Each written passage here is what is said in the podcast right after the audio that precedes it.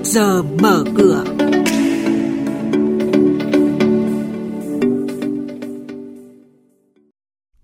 Thưa quý vị, thưa các bạn, kem thủy tạ tan chảy thì giá cổ phiếu vẫn tăng. Công ty Thiên Long đặt kế hoạch tăng vốn. Ocean Bank sẽ được bán cho ngân hàng ngoại là những thông tin nổi bật được các biên tập viên của chương trình thông tin chi tiết ngay sau đây.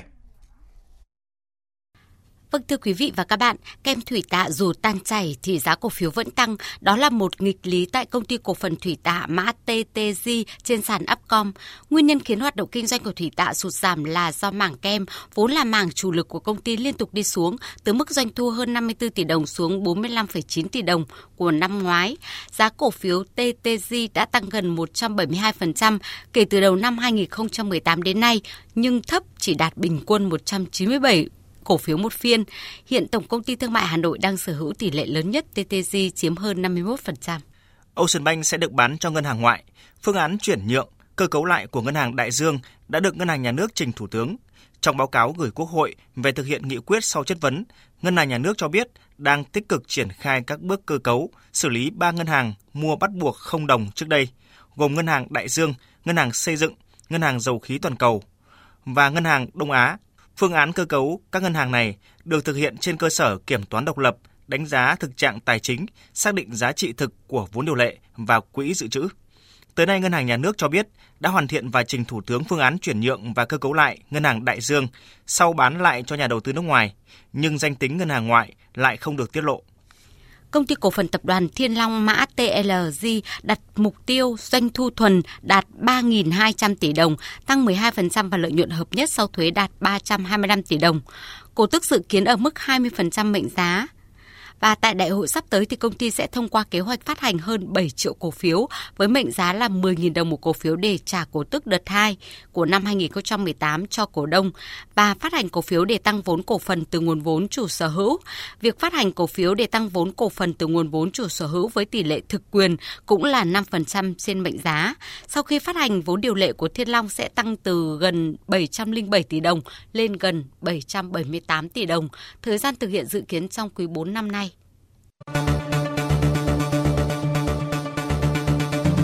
Quý vị và các bạn đang nghe chuyên mục Trước giờ mở cửa, phát sóng trên kênh Thời sự VV1 từ thứ 2 đến thứ 6 hàng tuần. Thông tin kinh tế vĩ mô, diễn biến thị trường chứng khoán, hoạt động doanh nghiệp chứng khoán. Trao đổi nhận định của các chuyên gia với góc nhìn chuyên sâu, cơ hội đầu tư trên thị trường chứng khoán được cập nhật nhanh trong Trước giờ mở cửa. Thưa quý vị và các bạn, còn trên thị trường chứng khoán sau 2 tuần giảm liên tiếp thì thị trường có sự hồi phục khá tốt trong tuần qua. Chỉ số VN Index tuần mới sẽ khởi động từ bước 976,48 điểm. Top 10 cổ phiếu tăng mạnh nhất từ nhóm dầu khí và ngân hàng.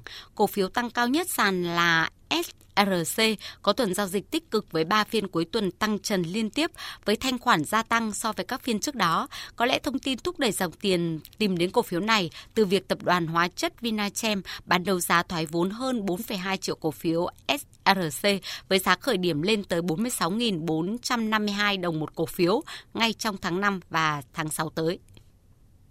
Tập đoàn Dabaco Việt Nam chính thức khánh thành nhà máy ép dầu thực vật Dabaco tại cụm công nghiệp Tân Chi, huyện Tiên Du, tỉnh Bắc Ninh. Sau khi đi vào hoạt động, mỗi năm nhà máy sẽ sản xuất khoảng 220.000 tấn khô đậu nành, cung ứng ra thị trường khoảng 45 triệu lít dầu ăn các loại. Khô đậu nành và đậu nành lên men là nguồn nguyên liệu tươi sạch, an toàn cho các nhà máy chế biến thức ăn chăn nuôi, giúp tập đoàn giảm nhập khẩu từ nước ngoài, từng bước chủ động về nguồn nguyên liệu, nâng cao chất lượng sản phẩm.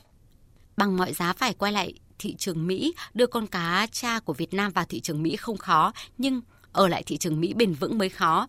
Nam Việt sẽ làm và quyết tâm làm bằng mọi giá phải quay lại thị trường Mỹ. Ông Doãn Tới, Chủ tịch Hội đồng Quản trị Công ty Cổ phần Nam Việt đã khẳng định như vậy tại Đại hội đồng cổ đông diễn ra mới đây.